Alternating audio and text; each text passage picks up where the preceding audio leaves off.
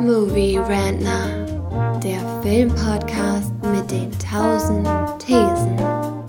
Wir haben zu allem eine Meinung, aber nie die gleiche.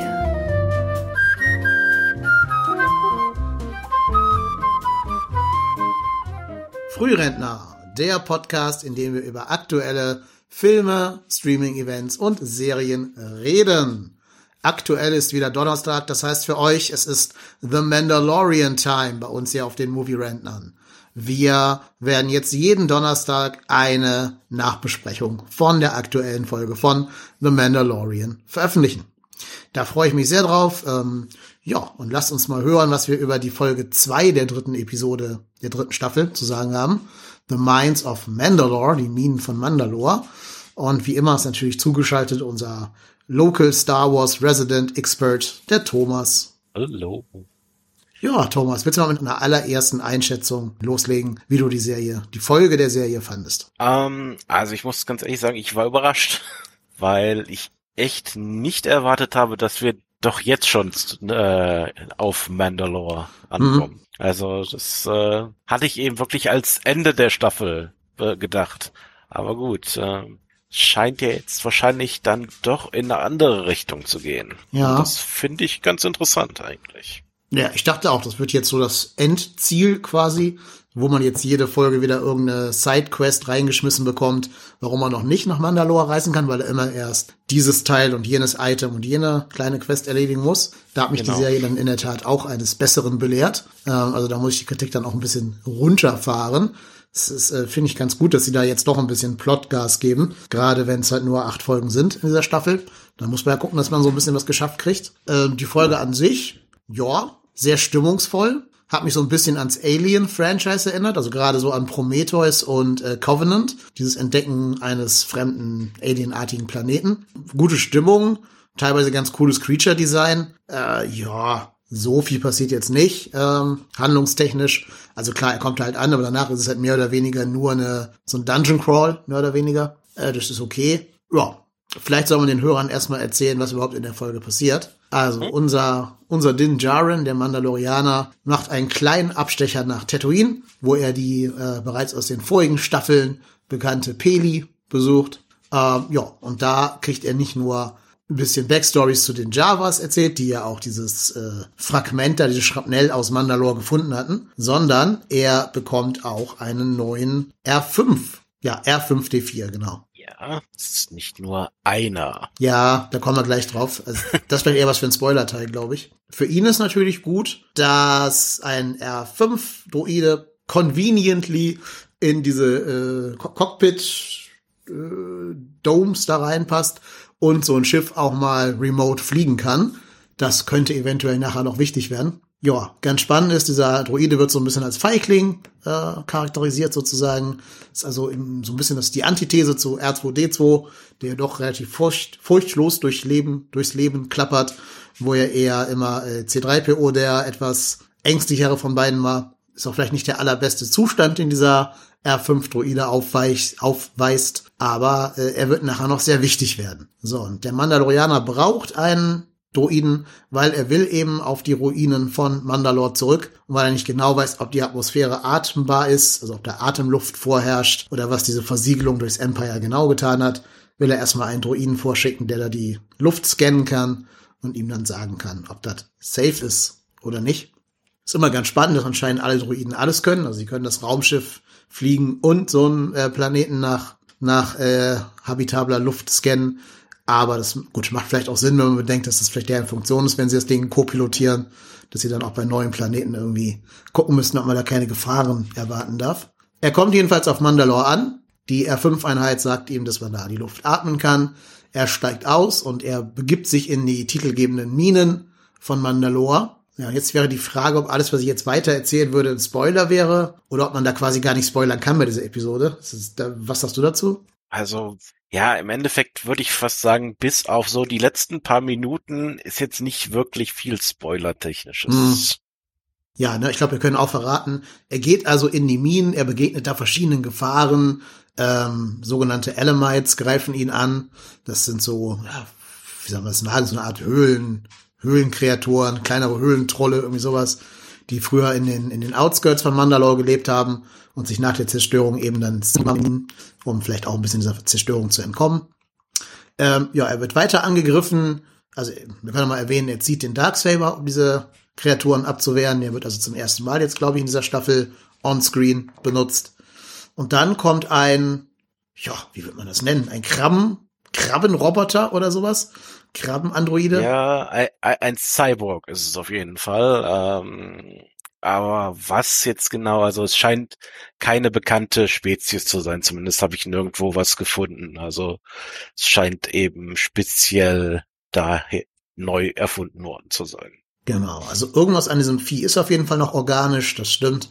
Aber er scheint auch so eine Art, so ein bisschen so dieses Megasort-Prinzip zu sein, dass er quasi mit seinem Körper in einem größeren äh, Roboter drin steckt, der aussieht wie so ein, ja, im Endeffekt wie, wie eine Krabbe wirklich.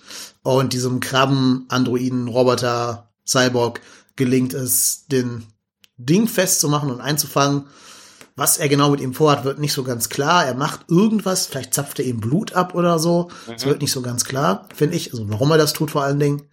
Aber jedenfalls äh, schafft ja äh, Jin Din Jaren es noch mit letzter Kraft, Grogu zu sagen, dass dieser zurückfliegen soll zu Bo-Katan, ihr Bescheid sagen soll und sie quasi um Hilfe bitten soll, weil alleine käme Din dann nicht mehr raus. Und jetzt ist es zum Glück auch conveniently so, dass vorher noch so ein bisschen Exposition gedroppt wurde, wo er noch genau zu, äh, zu Grogu sagt, dass der Planet von Bo-Katan ziemlich genau neben dem alten Mandalore-Planeten ist. Was mir auch wieder die Frage stellt, warum sie noch nie da war, wenn das so um die Ecke ist, aber okay. Ja, ähm, ja da kommen wir gleich dann drauf.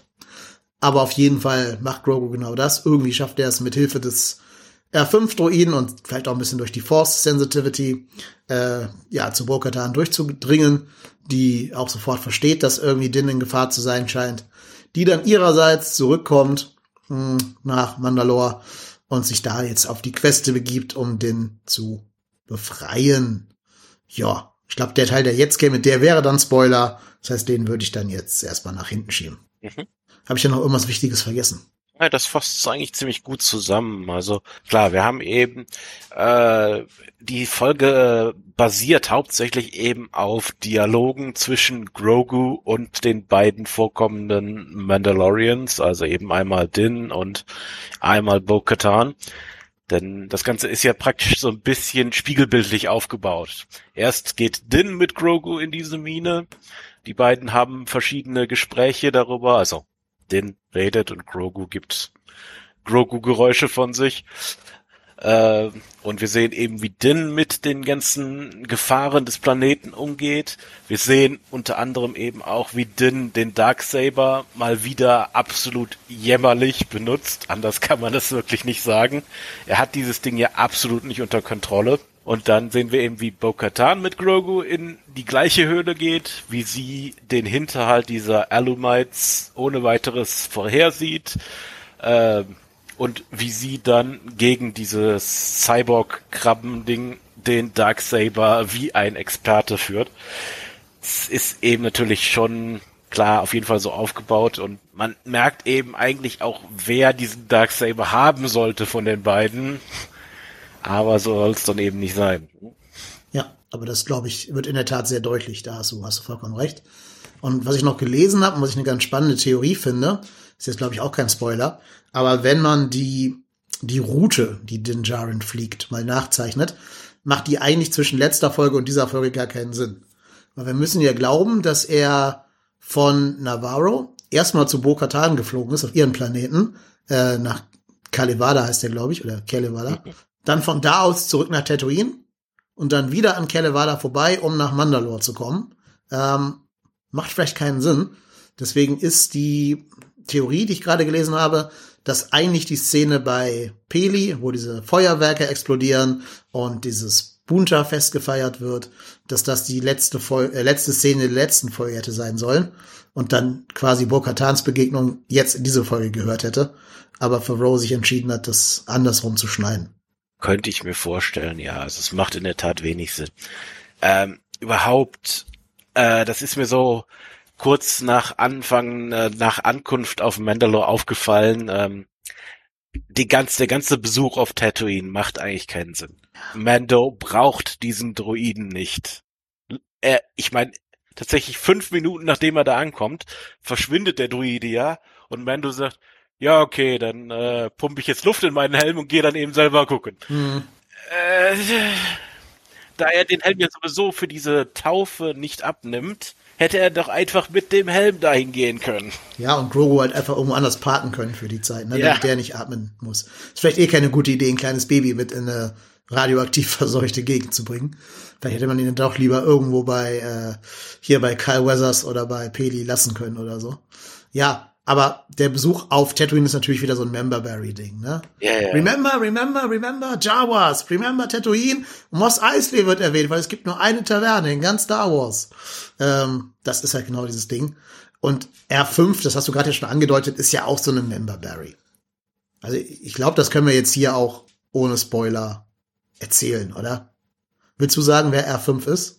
Äh, ja, also es ist tatsächlich genau der Druide, den Luke Skywalker in A New Hope kauft von den Jawas und der schon nach fünf Metern dann an einem kaputten Motivator äh, verreckt, so dass er sich dann eben umentscheidet und R2 und C3PO mitnimmt. Jetzt gibt's eben verschiedene ähm, Theorien darüber und es gibt tatsächlich auch einen Comic speziell über diesen Druiden, wo er dann tatsächlich als der einzige äh, Force-Sensitive Droid bezeichnet wird.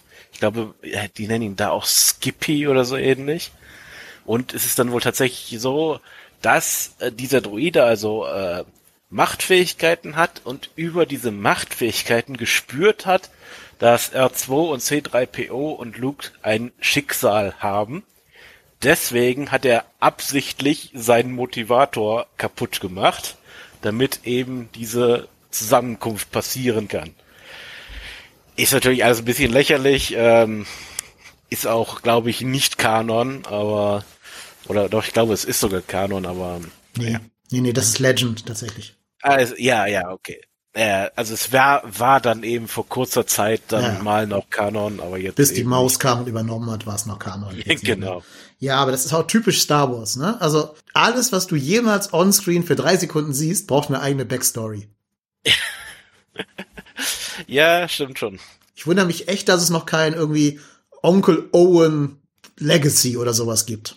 Ah, Ich habe jetzt mal noch nicht nachgeguckt, aber ich würde mich ehrlich gesagt wundern, wenn es das nicht gäbe. Ja, so. wahrscheinlich. Also, das ist ja wirklich so. Jeder, jeder Kampfpilot, den du am Ende von Episode 4 da einmal irgendwo im Cockpit siehst, er hat irgendwie eine mega krasse Story. Und das sind alles keine random Dudes, die einfach nur im Militär dienen oder so. Das sind alles irgendwelche krassen, geheimen Jedis oder, was weiß ich, Superspione oder sonst was, weil die alle eine Story haben müssen. Selbst die blöden Würfel da in Han Solos Cockpit müssen einen eigenen Prequel-Film bekommen. Ist ja in Han so in Solo Star Wars Story thematisiert worden, wo die herkommen und so. Ah, das geht mir auch ein bisschen auf den Keks, ehrlich gesagt. Ja, also ich sag mal, ähm, ein Großteil des Extended Universe stammt ja einfach daher, dass sowas wie Star Wars damals eben überhaupt nie da gewesen ist, außer Dune natürlich als Vorläufer. Und da es eben so wenig gab davon, es gab ja tatsächlich an, über Jahre hinweg anderthalb Stunden Material, haben sich die Leute natürlich, die ganzen Fans, alle ihre eigenen Geschichten zusammengeschrieben. ne? Das sehen wir ja sogar schon in solchen Sachen wie Back to the Future, dass der Vater von Marty McFly Star Wars Geschichten geschrieben hat, als er noch in der Schule war und sowas. Also das war eben einfach, das war ein Lebensstil damals und daher entwickelte sich dann eben diese ganze, diese Welt drumherum. hm? Ja, das kritisiere ich auch an sich gar nicht, wenn irgendwelche Fans irgendwas schreiben wollen, um ihre Welt einzutauchen. Alles gut. Problematischer finde ich halt, wenn das Konzerne nutzen, um so diese Nostalgie der Leute in Geld umzumünzen. Das absolut. Das ist es ja, was mich eben an diesem ganzen, äh, ja, an der Maus und der Übernahme der Maus am meisten gestört hat. Dass eben diese ganzen Sachen, in die eben wirklich Leute Herzblut reingelegt haben über Jahrzehnte hinweg, schlicht und ergreifend erstmal abgeschoben wurden und sich dann eben Sachen rausgepickt worden sind, die, äh, die doch schön waren, die man doch jetzt schön in Geld umwandeln kann.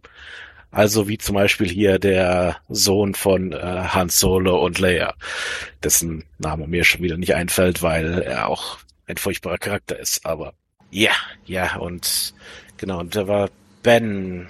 Ja, Ben Ben Solo. Skywalker? Ben Solo, Ben ja, Solo. Ben Solo. Ja, ja. Ist ja eben im Endeffekt nichts anderes als ein Plagiat eines Extended Universe Charakters, der ein ähnliches Schicksal erfahren hat, der nur anders hieß und ja, im Endeffekt nichts anderes als Plagiat. Ja, ich weiß auch nicht, wie gut diese Entscheidung war, dass sie da die ganzen bereits existierenden Stories zu Legacy erklärt haben, also zu non-canonical quasi. Vielleicht hätte man sagen sollen, wir packen, picken uns da die coolsten Sachen raus und erzählen halt hier die, die Mara Jade Saga oder whatever. Ähm, hätte bestimmt viele Fans ein bisschen happier gemacht als das, was letztlich Episode 7 bis 9 war. Aber ich glaube, wir kommen jetzt auch ein bisschen weit, zu weit weg von der Mandalorischen Das ist- Folge. Durchaus möglich. Ja, also die Folge an sich, jetzt nur so als kleines Zwischenfazit, bevor wir ins Spoiler-Segment gehen, fand ich besser als die erste Folge. Ich fand die durchaus atmosphärisch, dafür, dass sie halt eine Kinderserie ist, die halt irgendwie so ein PG-13 oder was auch immer Rating hat, also wahrscheinlich sogar noch jünger als 13. Ähm, also insofern, das, das fand ich okay. Gibt schöne, so wie gesagt, so James, äh, Quatsch, Ridley Scott-eske Alien-Bilder. Ich fand das Charakterdesign cool von diesem Krabben-Cyborgen. Wie gesagt, die Folge hat eine wichtige Entwicklung am Ende, aber da kommen wir jetzt im Spoiler-Segment drauf. Insofern war sie nicht so eine, so eine Füllergeschichte, wie das bei Episode 1 noch der Fall war. Und insofern würde ich dir auf jeden Fall so ja, stabile 7 von 10 geben. ja, doch. Also ich denke, dem kann ich zustimmen. Sieben von zehn klingt fair. Ja. Also ich hätte eigentlich, ich meine, das ist ja immer so ein bisschen das Problem, wenn man das Ganze als Fan sieht. Ich hätte gerne noch mehr Fanservice gehabt, aber ich verstehe, dass das vielleicht dann übertrieben ist. Naja. Ja, ich muss auch sagen, ähm, ich weiß nicht, wie es dir ging, aber ich habe auch nicht so viel gesehen in diesen Minen von Mandalore, weil das wieder super dunkel wird. Ich musste dann meinen Fernseher wieder auf so eine höhere Helligkeitsstufe stellen. Da kann auch sein, dass mir so ein paar Ostereier im Hintergrund einfach durch die, die schlechten Kontrastbilder entgangen ist. Und das ist wieder sowas, wo ich mir denke, also es ist natürlich schon gut, dass ihr da Stimmung machen wollt. Dazu muss es ein bisschen dunkel sein, ja. Aber ihr dreht halt nichts an echten Schauplätzen. Alles, was wir sehen, ist jetzt nicht irgendwie so ein Höhlenset, was die gebaut hätten oder so. Das ist alles The Volume, also dieser riesengroße LCD-Bildschirmwürfel, in dem sie alle Star Wars-Produkte jetzt zwischendrehen. Das heißt, die haben volle Kontrolle über das Lighting. Also dann gönnt uns doch ein bisschen Licht. Und wenn ihr einfach nur dem Mandalorianer so eine, so eine äh, Magnesiumfackel in die Hand gibt oder so, mit der er da Beleuchtung schaffen kann, da kann man immer noch viel Stimmung mitmachen. Siehe auch, was Ridley Scott eben in Prometheus mit, mit Licht und Schatten und so macht. Ja, geht mir so ein bisschen auf den Sack, dass man Folgen von, von manchen Fernsehserien tagsüber eigentlich nicht mehr gucken kann, sondern immer bis abends warten muss, um was zu erkennen. Das stimmt, dem stimme ich absolut zu. Ja, also eine Sache kann ich vielleicht da äh, erwähnen. Ähm, wenn als Bo-Katan und Din dann zusammen über durch diese Ruinen gelaufen sind, äh, gehen sie eine ganze Zeit lang einen recht geraden Weg entlang. Das habe ich jetzt nur gelesen. Aufgefallen ist mir das auch nicht, weil ich auch jetzt seit etlichen Jahren Clone Wars nicht mehr gesehen habe. Aber die Theorie ist wohl, dass das der gleiche Weg ist, den zu der Zeit Obi-Wan und die Königin von Mandalore zusammengelaufen sind. Die beiden waren so mehr oder weniger liiert für eine kurze Zeit. Und das haben die ja wohl so ein bisschen einfließen lassen. Hm. Das ist da auch die Cousine von Bo-Katan, glaube ich, ne, diese Königin. Genau, genau. Ja. Ja, ich weiß nicht, ob da noch irgendwie so ein Querverweis kommen wird. So ein bisschen, ja, das ist so eine Sache, ähm, wann spielt das? Also noch während den Clone Wars dann, wenn das Clone Wars heißt, oder? Genau, das spielt Ja. während der Clone Wars, ja. Also quasi vor der Obi-Wan-Serie, ne? Sehe ich doch richtig. Zehn Jahre vorher Ja, oder so. ja. ja. Ja, gut, okay, dann ist es kein Widerspruch. Ich hätte nur gedacht, wenn die jetzt sagen, der war noch mal aus seinem Exil auf Tatooine raus, also jetzt zwischen Episode 3 und Episode 4 von Star Wars, dann wird es irgendwann so ein bisschen lächerlich werden, aber es war ja alles vorher. Insofern, alles gut. Ja, ja. Gut. Ja. Okay. Mal gucken, ob wir noch diese äh, irgendeinen Callback zu Obi-Wans Liebesleben da bekommen werden, jetzt wenn die in Mandalore sind. Ich bin mal gespannt. Äh, wir können ja mal in den Spoiler-Teil gehen. Achtung, Warnung, jetzt Spoiler. Und dann kannst du direkt mal so einen kleinen Clone Wars Spoiler raushauen. Was wird denn aus dieser Cousine von, von Bo-Katan? Weiß man das? Äh, ja, sie ist äh, im Endeffekt, wenn ich mich jetzt recht erinnere, stirbt sie bei dem gewaltsamen Coup der Death Watch, also dieser ja Splittergruppe der Mandalorianer, die eben mehr auf ähm, ja mehr Wert auf diese Tradition von Kampf und Ehre und so weiter legen und die eben ein äh, pazifistisches Mandalore, für das diese Königin eben stand, nicht akzeptieren wollten. Und in diesem Coup ist sie dann, soweit ich weiß, gestorben. So ein Indira Gandhi-Ding. Klingt eigentlich ganz spannend, ehrlich gesagt. Ja. Ja. Die Story ist, äh, wie gesagt, also ich finde eben, Clone Wars hat ein paar echt gute Stories, wenn man eben so ab und zu mal fünf Folgen überspringt. Hm. Ja, ja, es gibt wohl irgendwo auch eine Liste, habe ich glaube ich schon mal erwähnt, welche Folgen man gucken soll und welche nicht. Die muss ich immer noch Ja. mal finden und dann gucke ich, glaube ich, mal nur diese guten Folgen. Weil ich ge- gebe es jetzt so, ich habe schon zehnmal versucht, es anzufangen, aber mich schreckt das alles so ein bisschen ab, auch weil ich dieses, die Animationen finde ich einfach nicht ästhetisch ansprechend. Sieht ja alles so ein bisschen viereckig aus irgendwie. Ähm, und dann kommen halt diese komischen Droidenfolgen und so und dann bin ich da meistens wieder raus. Gut, aber zurück zur Folge an sich. Ähm, also er geht dann, er wird dann von Bo-Katan natürlich aus seiner brenzlichen Lage raus befreit. Es ist nicht so ganz klar, ob ihn diese Blutdrainage, die da an ihm durchgeführt wurde, irgendwie irgendwas Tieferes mit ihm gemacht hat, aber auf jeden Fall wirkt er so ein bisschen angeschlagen. Ähm, aber er schafft es trotzdem, mit ihrer Hilfe dann da diese, diese Gewässer zu finden, in denen er baden muss. Das tut er auch. Und nach äh, drei St- Treppenstufen, die in das Wasser reinführen, wird aus diesem kleinen Tümpel plötzlich ein tiefer Ozean, wo man mehrere Meter, mehrere zehn Meter tief fallen kann oder abtauchen kann. Und wo unten sogar ein Mythosaurus wohnt. Genau. Zumindest glaube ich, dass es ein Mythosaurus sein soll. Ne? Ja, mit Sicherheit ist es das. Ja, das war in der Tat echt eine heftige Überraschung. Also damit hat, glaube ich, echt sehr wenige Leute damit gerechnet, weil zum einen natürlich ist immer wieder gesagt worden, dass die Viecher ausgestorben sind, aber zum anderen sind sie natürlich eben auch das Symbol der Mandalorianer an sich. Angeblich also Kreaturen, die auf Mandalore gelebt haben, bevor der Planet überhaupt besiedelt wurde und die dann eben als Reittiere der ersten Kolonisten benutzt worden sind und die sich dadurch eben auch ja im Endeffekt ausgezeichnet haben, weil sie eben in dieser harschen Umgebung dieses Planeten mit diesen Kreaturen zusammen gelebt haben und die da deswegen dann eben auch das Symbol dieses Tieres als äh, Symbol ihrer Kultur praktisch benutzt haben. Und ja, die Tatsache, dass tatsächlich noch einer existiert, ist äh, ein ziemlich heftiges Zeichen. Und ich glaube, so hat Bo-Katan in diesem Moment auch aufgenommen. Mhm. Sie war ja tatsächlich, momentan ist sie ja an einem ziemlich finsteren Ort, ziemlich desillusioniert und hat ja eigentlich so ziemlich alles Mögliche, alle Pläne aufgegeben. Aber das könnte jetzt eben wirklich den, das Umdenken bewirken. Ja. Ich sehe schon kommen, was eines der epischsten Bilder dieser Staffel sein wird. Es wird sein, wie entweder Din oder Bo-Katan auf dem Mythosaurus reitend, den Darksaber schwingend, in den Kampf ziehen und daneben wahrscheinlich äh, Baby Yoda auf einem Rancor. Nein, ich glaube nicht. Das wäre aber schon wär- episch. Also, das wäre jetzt Fanservice Deluxe, Deluxe, Deluxe. Ja, aber ich meine, wir hatten ja gerade erst äh, Boba Fett mit Ja, ja, ich dem weiß. Reiten auf dem Rancor. Deshalb sage ich's ja. Da, da komme ich ja drauf, auf diese Idee. Der ist ja noch auf Tatooine wahrscheinlich irgendwo, ne? Also kann man ja noch wieder ausbuddeln. Ja, müsste eigentlich noch da sein, ja? Ja, ja. Und dann zusammen. Ja, was glaubst du denn, wo die Staffel drauf hinausläuft? Ich habe da so eine Theorie jetzt nach dieser letzten Folge, aber was ist denn dein Take?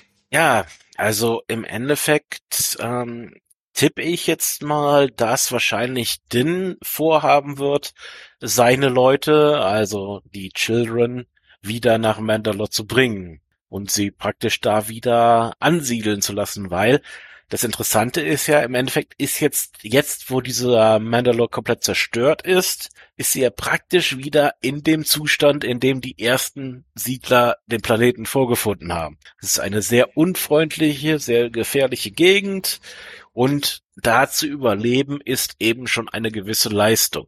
Deswegen könnte das eigentlich im Endeffekt praktisch als Wiederaufleben der Mandalorian-Kultur sehr gut funktionieren. Ja, ich glaube auch, es läuft darauf hinaus, dass die beiden diese verfeindeten mandalorianischen Klane äh, vereinen werden. Dies ist ja so ein bisschen, ja, so ein bisschen symbolisch, dass es halt genau die beiden sind, die da jetzt Seite an Seite arbeiten, ähm, die ja zwei verschiedene Interpretationen von The Way ausleben, sozusagen. Das wurde auch gut deutlich, ähm, als sie halt auf Mandalore sind. Ne, also du sagst halt, also Bo-Katan sagt halt, das ist eine Ruine, das ist ein Grab, was wir hier sehen. Und Din sagt, nö, ich habe es mir schlimmer vorgestellt. Also da sehen wir ja schon diese beiden verschiedenen ja, Et Ethniken, Ethiken, die da drin stecken in den beiden. Ähm, bin ich mal gespannt, ob es darauf hinausläuft, dass sie sich vielleicht gemeinsam zusammenschließen, um, tja, wen oder was zu besiegen oder zu bekämpfen. Sehen wir vielleicht noch hier die Rückkehr von Moff Gideon oder was werden wir sehen? Also ich glaube tatsächlich eher, dass es jetzt ähm, gegen die Children an sich gehen wird, weil äh, ich kann mir eben, ich kann mir vorstellen, dass Din und Bo-Katan zusammenarbeiten, aber die Armorer, ähm, das sind Fanatiker. Die werden da auf keinen Fall mitmachen. Das ist eben eine Person, die, egal unter welchen Umständen, Din seinen Helm abgenommen hat, sei es jetzt aus Vaterliebe zu Grogu oder vor seinem Tod, sie hat ihn verstoßen. Es war vollkommen egal, aus welchem Grund. Und das zeigt eben diesen Fanatismus. Und damit hat, ist es eigentlich unmöglich, dass sie ähm, einer Vereinigung der äh, Mandalorian-Stämme wieder zustimmen wird weil eben zum Beispiel ja zum, äh, Bo-Katan die ganze Zeit ohne Helm rumläuft. Das würde, ist ja schon praktisch eine Todsünde. Und deswegen kann ich mir jetzt eben sehr gut vorstellen, dass es sich darauf hinausläuft, dass Din vielleicht seine ähm, Rehabilitation äh, sein lässt, dadurch, dass er jetzt diesen äh, Missosaur gesehen hat oder weiß, dass er da ist und eben eher auf die Zusammenarbeit hinarbeitet. Ja, ich weiß nicht, ob nicht oder ob sich Disney das traut, dass am Ende der Mandalorianer gegen Mandalorianer stehen. Ähm, ich glaube eher, es läuft darauf hinaus, dass die orthodoxeren Mandalorianer um die Schmieden herum einsehen, dass sie zu orthodox waren und sich dann dem Greater Good sozusagen gemeinsam entgegenstellen. Dazu würde ja vielleicht schon reichen, was du letzte Folge gesagt hast, dass da irgendwo ein Relief ist oder so, wo man halt die ganzen originalen Mandalorianer inklusive Mandalore the Great ohne, ohne Helm rumlaufen sieht. Es würde ja vielleicht reichen, um die aus ihrer Orthodoxie rauszuschütteln. Ähm, ich glaube eher, es wird so ein Ding sein, wo sich die verfeindeten Lager dann doch zusammenschließen, um eine noch größere Bedrohung abzuwenden oder was auch immer. Ja, könnte ich mir vorstellen. Macht jetzt für mich weniger Sinn, Einfach eben, weil ich, weil diese Gruppe ja als äh, religiöse Fanatiker äh, im Endeffekt bezeichnet worden sind, auch schon in der Serie. Ja, aber nur von Figuren. Also ich habe nicht das Gefühl, dass die Serie die als Fanatiker darstellt. Alleine deshalb, weil Din ja denen weiter anhängt. Also die ganze Mission existiert ja nur, weil er weiterhin in dieser Orthodoxie drin bleiben möchte. Ja, ich glaube, das liegt einfach daran, ähm, also ich glaube, dass er sich praktisch davon wegentwickelt. Wir haben das ja im Endeffekt über die Staffeln hinweg gesehen, dass er in der ersten Staffel hat er ja, war ja praktisch mitten am Abnippeln und wollte trotzdem nicht seinen Helm abnehmen, um sein, damit sein Leben gerettet werden konnte. Und später nimmt er den Helm dann ab, nur um Grogu äh, Tschüss zu sagen oder sowas, was es auch immer war. Also da findet auf jeden Fall eine Transformation statt in diesem Charakter. Und deswegen glaube ich eher, dass er sich davon abwendet, als dass diese Gruppe ihre Meinung ändert. Ah, okay. Ich halte es immer noch für eher Disney zu sagen, am Ende werden alle redeemed und kommen dann doch irgendwie zusammen. Ja, ist, da hast du wahrscheinlich nie unrecht. Das könnte durchaus sein, ja. Ja. Vor allem muss ja irgendwie auch noch Moff Gideon in dieser Folge, in dieser Staffel vorkommen. Ähm, es wurde ja mal ganz kurz gesagt, dass der jetzt irgendwo, ich glaube, vor Gericht stünde. Aber wir wissen ja zum Beispiel, dass der Schauspieler, also Giancarlo Esposito, bekannt aus Breaking Bad, aus The Boys, aus Better Call Saul, äh, der macht ja ordentlich Promo für die Serie. Das heißt, der wird schon irgendwie noch mal eine Rolle spielen. Und der muss ja auch noch irgendwie damit ein Faktor werden dann. Hm? Ja, ich werde, hab nichts dagegen, ihn wieder zu sehen. Ich mein. ja, ich meine, der muss ja irgendwie auch noch den, den Emperor klonen. Also insofern, äh, der hat mal was vor sich. Ja, gut. Ähm, wir haben noch gar nicht erwähnt, äh, er ist doch jetzt eigentlich redeemed, oder? Er hat doch in diesen Wässern da gebadet.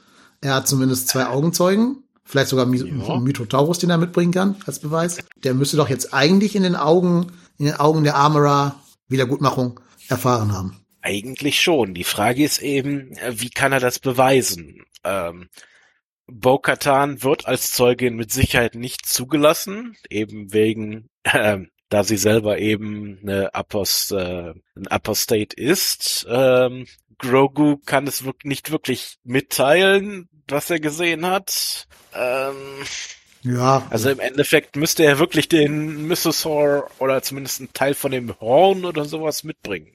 Ja, die Frage ist halt, ob das Wasser irgendwie auch in der Konsistenz special ist. Also wenn du jetzt so eine äh, äh, Fiole von diesem Wasser mitnimmst und das untersucht wird, ist das dann normales Wasser oder hat das irgendwas drin, was es nur auf Mandalore gibt, irgendwie sondern Salzgehalt oder so, dass man es darüber vielleicht noch nachweisen kann. Aber ich glaube in der Tat, der, der Mythosaurus ist da, damit der der lebende Beweis ist. Ja, denke, also das denke ich auch. Ich kann mir jetzt sehr schwer vorstellen, dass er ihn wirklich komplett mitschleppen kann, weil das Viech ist, glaube ich, echt sehr, sehr groß. Also ich glaube, das ist noch um einiges größer als ein Rancor. Hm. Deswegen, ähm, also vielleicht wirklich ein Stückchen vom Horn oder sowas könnte er vielleicht mitbringen oder ja, so. Oder er bringt halt die Gruppe einfach nach Mandalore. Kann ja auch sein. Ja. Wenn der Prophet nicht zum Berg kommt, muss der Berg halt zum Propheten kommen. Ja. Aber wie gesagt, das ist ja, das hatte ich ja letztes Mal schon erwähnt, ich bin eben nicht sicher, ob das wirklich von dieser Gruppe mhm. gewollt ist. Ja, ja, wird man sehen. Ich bin gespannt, wie sehr sie sich trauen, sich in diesen religiösen Aspekt hineinzulehnen. Oder ob es doch wieder mehr so jetzt so ein bisschen Planet und Case of the Week werden wird. Ich, ich bin gespannt. Ja, also es ist, ich bin eben echt sehr überrascht gewesen, dass wir diesen Plot jetzt praktisch schon in der zweiten Folge mhm. abgehandelt haben. Ja. Ich kann mir jetzt so noch nicht richtig vorstellen, wie wir die restlichen sechs Folgen füllen werden.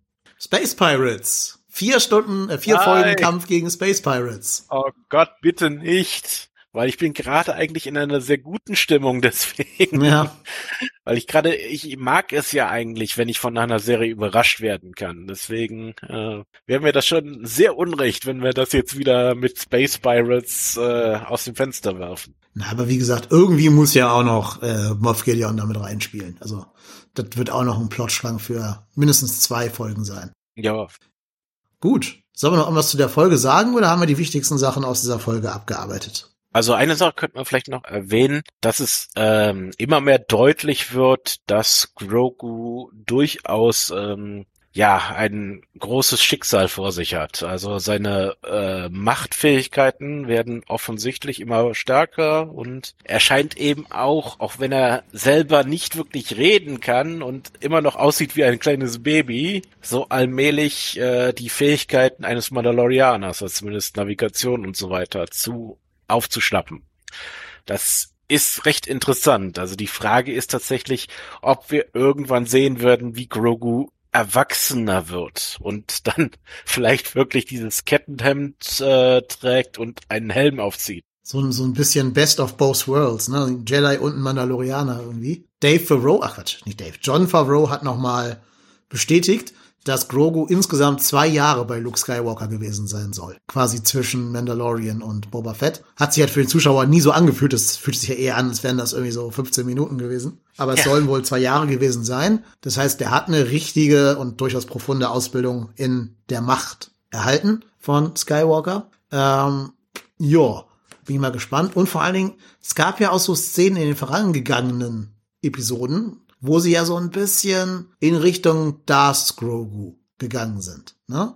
Also wo so ein bisschen auch seine dunkle Seite angedeutet wurde, sag ich jetzt mal. Da bin ich auch mal gespannt, ob das noch ein Faktor wird oder ob er wirklich so als ein großer Jedi-Held aufgebaut werden wird.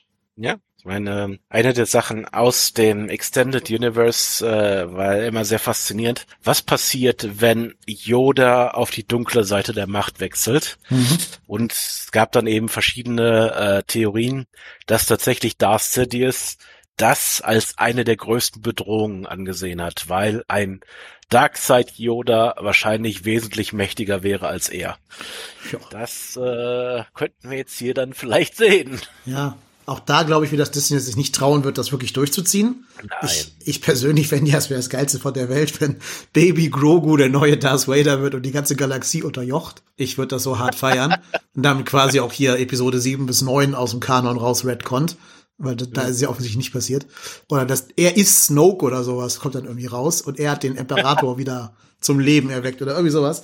Ich fände das schon geil, wenn du so Making of a Villain mal siehst, statt immer nur Making of a Hero. Aber äh, nicht mit Disney. Also der Typ verkauft zu viele Toys, als dass man ihn als Bösewicht jetzt casten könnte. Ja, das stimmt. Da dann vielleicht als ähm, Anreiz, vielleicht auch für dich, äh, wenn du das Making of a Villain im Star Wars Universum mal sehen möchtest, lies die Darth Bane Trilogie von äh, David, das ist ein sehr schwieriger Name, Carpishian mit vielen Ys drin. Äh, ist ein hervorrag eine hervorragende Trilogie über die Entstehung der modernen Cis, also die Rule of Two und der dann ja im Endeffekt Sidious entsprungen ist. Und es geht eben die ganze Zeit um einen der wichtigsten Cis in der Geschichte und dessen Schülerin. Und das ist ein hervorragendes Buch, eine hervorragende Trilogie. Lohnt sich auf jeden Fall zu lesen. Sag noch mal den Titel bitte. Das Es ist die Darth Bane Trilogie. Warte, ich kann dir eben die drei. Ja, schick mir den Link einfach, dann tue ich es in die Show Notes für unsere Hörerinnen und Hörer. Braucht man nicht jetzt machen. Ähm, genau. Ja, dann würde ich sagen, wir beenden mal den Spoiler-Teil und kommen noch zu allgemeinen Star Wars News, die uns diese Woche erreicht haben. Äh, da ist nämlich, also es ist noch nicht komplett confirmed, es ist noch so ein bisschen im Gerüchtstatus. Aber es hält sich das hartnäckige Gerücht jetzt schon ein bisschen länger, dass zwei Kinofilme, die eigentlich geplant waren, jetzt wieder gecancelt worden sind. Und zwar war das eine der Filme, der sogar schon einen Trailer hatte, also so ein, nicht ein Trailer, aber so ein, ja, so ein, so ein Promo-Video quasi. Und zwar sollte ja die ähm, Macherin hinter Wonder Woman, nämlich ähm, eine Frau namens Patty Jenkins, sollte The Rogue Squad- Squadron machen. Äh, man sah in dem Trailer, wie sie auf so einem Airfield Feld herumschreitet und erzählt, dass ihr Vater Pilot gewesen sei und es ihr deshalb ein besonderes Herzensanliegen sei, diese Serie zu machen über irgendwie so eine, ja, so eine abtrünnige Fliegerstaffel, die da irgendwie wahrscheinlich gegen das Imperium kämpft oder irgendwas. Der wurde wohl anscheinend der Stecker gezogen, dieser Serie, äh, dieses, dieses Filmes. Und der andere war noch so ein bisschen sehr im Wagen, aber das sollte wohl ein Film sein vom Marvel Mastermind von Kevin Feige, bekannt als Android aus äh, She-Hulk oder als, als KI aus She-Hulk. Und dem Drehbuchautoren von Doctor Strange and the Multiverse of Madness, Michael Waldron. Und die beiden, also Feige und Waldron zusammen, hätten einen Star Wars-Film entwickeln sollen, um so ein bisschen was von dieser, dieser Marvel-Magic ins Star Wars-Universum rüber zu retten. Aber auch diesem Film wurde wohl der Stecker gezogen. Was sagt uns das für den, für den Stand des Franchises? Muss man sich Sorgen machen, dass Star Wars gar nicht mehr im Kino stattfindet? Nein, ich glaube, das äh, wird nicht passieren. Äh, solange man Geld damit machen kann, wird Disney sich das nicht entgehen lassen. Aber vielleicht werden sie etwas bedächtiger mit dem Franchise umgehen. Und das würde ich durchaus begrüßen. Ich habe ja recht wenig Hehl daraus gemacht, dass die letzten drei Filme am besten aus jedem Kanon und aus dem Gedächtnis der Menschheit verbannt gehören. Deswegen wäre es mir schon recht, wenn sie jetzt bei den nächsten Filmen einfach mal ein bisschen mehr Respekt für das ganze Universum zeigen würden. Und ja, wäre schon schön. Deswegen denke ich, das wäre vielleicht gar nicht, war vielleicht gar nicht so schlecht, dass diese Filme jetzt gecancelt wurden. Vielleicht braucht man erstmal ein bisschen Zeit. Ich meine, wenn man mal bedenkt, zwischen ähm, äh, dem Dritt, zwischen Episode 6 und Episode 1 lagen wie viele Jahrzehnte? Ja, vielleicht brauchen wir einfach mal einen Moment Ruhe und vielleicht muss der richtige Autor erst noch auftreten, der dann jetzt den nächsten Film schreiben kann. Erst noch geboren werden. Ich meine, ich glaube, es würde wahrscheinlich nicht funktionieren, aber wenn jetzt Favreau zum Beispiel und Filioni sich zusammensetzen würden, ich glaube, das gäbe einen sehr geilen Film. Ich habe letztens erst noch ein, ähm, ein Interview mit den beiden gesehen und das sind eben auch, das sind eben wirklich Nerds. Also das merkst du in diesem Interview schon, dass die sich da um so Details im Lore zanken und dann eben auch teilweise, wie sie sagen, teilweise stundenlang zusammensitzen, nur um solche Kleinigkeiten dann auszudiskutieren. Und das ist es im Endeffekt, was Star Wars braucht. Da muss eben jemand mit Herzblut dahinter sitzen. Und nicht irgendein Studio, das nur auf Geld aus ist. Und das muss einfach dann endlich mal passieren, weil sonst ist es eben wirklich bald äh, mit dem Star Wars ja Fandom aus. Mhm. Ja, vor allen Dingen, wenn man ganz ehrlich ist, also wann war der letzte gute Star Wars Film, ne? Ja. Yeah. Also gibt Leute, die sagen Episode 3 sei gut, ich glaube, du magst ihn ja auch ganz gerne. Ja, ich ja. würde aber zumindest also, argumentieren, dass es kein durchgehend guter Film ist. Er hat gute Szenen, er hat gute Momente, aber ich finde ihn jetzt nicht auf einer Ebene mit Episode 5 oder sowas. Ich finde, er ist einfach nur, ja, der beste von diesen Sequel-Filmen zwar, aber objektiv finde ich ihn nicht gut. Also nicht durchgehend. Ja, also es ist ganz klar, die Filme haben durchaus ihre Schwächen. Gerade eben Episode 1 hat äh, einfach, ja, das durch diese diese kind Kinder-Schauspieler-Geschichte, die wir da drin haben, ist der dann einfach etwas schwach in vielen Aspekten. Das haben wir glücklicherweise dann in Episode 3 nicht mehr. Deswegen ist er auf jeden Fall besser. Ja, wobei auch der Aber, schauspielerisch kein Highlight ist, ne? Also. Ja, das ist gerade das Problem, glaube ich. Also, ich glaube, bessere Schauspieler und vielleicht etwas besserer Dialog hätte da schon mhm. einiges geändert. Weil zum Beispiel, ähm, es gibt auch ein anderes Buch, das ich empfehlen kann, äh, heißt einfach äh, Darth Plagueis. Da geht's also um den Meister von Darth Sidious und wir erfahren da im Endeffekt so alle Hintergründe zum Aufstieg von Sidious zum Kanzler. Und das ist einfach, das Material ist einfach hervorragend. Also man kann daraus unglaublich gute Sachen machen. Man muss es nur tun. Man muss sich eben nicht ja, über Geschichten von kratzigem Sand und einer wirklich abartig schlechten Liebesgeschichte äh, aufhängen, dann funktioniert das auch. Aber das trauen die sich aus irgendeinem Grund in Hollywood gerade nicht. Ja, ne, und wenn man das so weiter durchgeht, also ich bin ja nicht mal der allergrößte Fan von Episode 6. Mir sind da zu viele äh, kleine süße Teddybärchen drin um den Film wirklich als Film komplett gut zu finden. Und der ist ja schon auch so ein bisschen so ein Rehash von Episode 4. Noch ein größerer Todesstern, der einfach jetzt am Boden zerstört werden muss, statt nur im, im Sky. Aber ich finde den auch nicht nur gut. Ähm, und wenn man dieses Kriterium anlegt, dann ist der letzte Star Wars-Film, der gut war, der durchgehend gut war, halt Episode 5. Und wie viele Jahre ist das her? 50 oder so?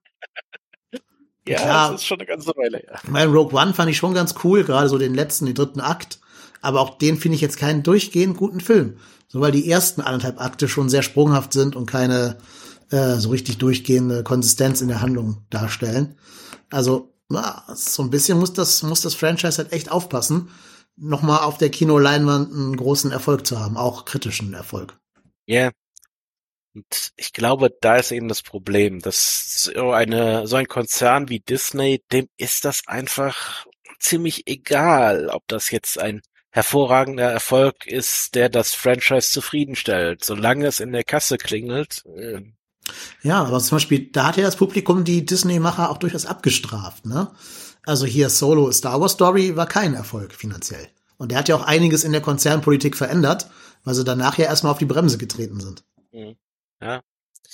Man hofft, dass es eben weiter so ist. Es gab ja so die Zeit, wo es wirklich jedem Trottel eine, eine Trilogie angeboten haben. Also Ryan Johnson, der Mastermind hinter Episode 8 und der, aber auch das echte Mastermind hinter äh, Knives Out, der wirklich gut war, der erste zumindest. Ähm, also der, dem haben sie eine angeboten und diesen beiden, sorry, aber absoluten Vollidioten von äh, Game of Thrones, also Benioff und Weiss. Und da hat ja jeder gesehen, was passiert ist, als in der Sekunde, als sie äh, die Bücher überholt haben, was, was dann mit dieser Serie geworden ist. Also, ja, selbst die sollten eine Star Wars äh, Trilogie machen dürfen. Das hat sie jetzt scheinbar auch erledigt, da haben sie auch den Stecker gezogen. Die machen jetzt ja Trisolaris für, ich glaube, Netflix. Ähm, ja, also ich glaube schon, dass sie zumindest irgendwie sich bewusst sind, dass der nächste Schuss sitzen muss. Ja, ich hoffe es. Ich hoffe es wirklich. Und ich muss halt sagen, ich habe Wonder Woman 1984 gesehen. Hast du den auch gesehen? Ah, leider.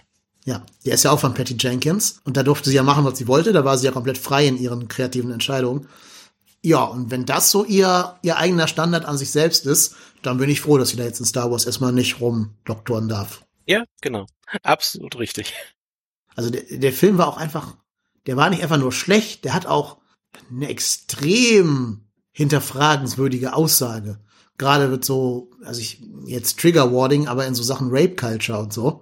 Und das war sich, das war sich überhaupt nie bewusst, scheinbar, diese, diese Dame, äh, dass, dass sie das geschrieben hat, was das für Implikationen sind, was sie da zum Besten gibt. Also das fand ich furchtbar. Ganz, ganz furchtbar. Ja, in der Tat. Und genau das macht mir dann eben Sorgen, wenn solche Personen in meinem Franchise rumfuschen sollen, dann bin ich doch ganz froh, wenn sowas gecancelt wird. Mhm. Aber immerhin auch äh, Pedro Pascal in Wonder Woman 84. Ja, der arme Kerl. Ja, der arme. Ja, gut, dass der den Mandalorianer hat, sonst, sonst hätte der echt ein Problem. Aber er hat ja auch The Last, Last, of Us. Us. Ja, ja, genau. Also die beiden heißesten Serien, die es gerade gibt. Ist vor allen Dingen für ihn ja Last of Us gut, weil er kann dann sein Gesicht mal zeigen. Das ist ja das, was er in Mandalorian, The Mandalorian eben nicht tun kann. Das stimmt wohl. Aber dafür eben, das ist ja immer das Schöne daran, dafür kann er in Mandalorian eben seine Schauspieltechnik zeigen, die nicht darauf basiert, dass man sein Gesicht sieht. Mhm. Das ist auch einfach eine hohe Kunst. Ja, er schafft ja auf jeden Fall der Figur richtig viel Charakter zu geben, einfach nur durch diese sehr melancholische Art, wie der spricht. Ja. Das auf jeden Fall. Ich frage mich halt, wie oft der wirklich in, in so einem Kostüm drin steckt und wie oft da ein Stuntman auf dem Bildschirm zu sehen ist. Das ja. würde ich gerne wissen. Gute Frage, ja. Ja, das war ja auch schon damals bei VW Vendetta der Fall. Da konnte ja auch Hugo Weaving sein Gesicht nicht zeigen. Und es gibt ja bis heute Szenen im Film, wo er gar nicht in diesem Kostüm drin steckt, sondern sein Vorgänger, der zuerst gecastet wurde. Ich glaube, das war Gabriel Byrne oder irgendwer. Ich habe es gerade vergessen, wer der andere war. Ähm, nee, nicht Gabriel Byrne, sondern hier der der äh, Marc Anton aus Rome. Äh, um, fällt mir der Name gerade natürlich nicht ein von ihm. Äh, der hat viel so, so Fantasy-Gedöns gemacht und so Historien-Gedöns. Äh, Mark Anthony aus, aus Rome halt, wie gesagt. Aber äh, ja, sein echter Name ist mir gerade entfallen. Naja, auf jeden Fall war der wohl erst als, als äh, V Vendetta gecastet worden. Und es gibt Szenen, wo er den halt noch spielt, onscreen. Und Hugo Weaving spricht ihn nur.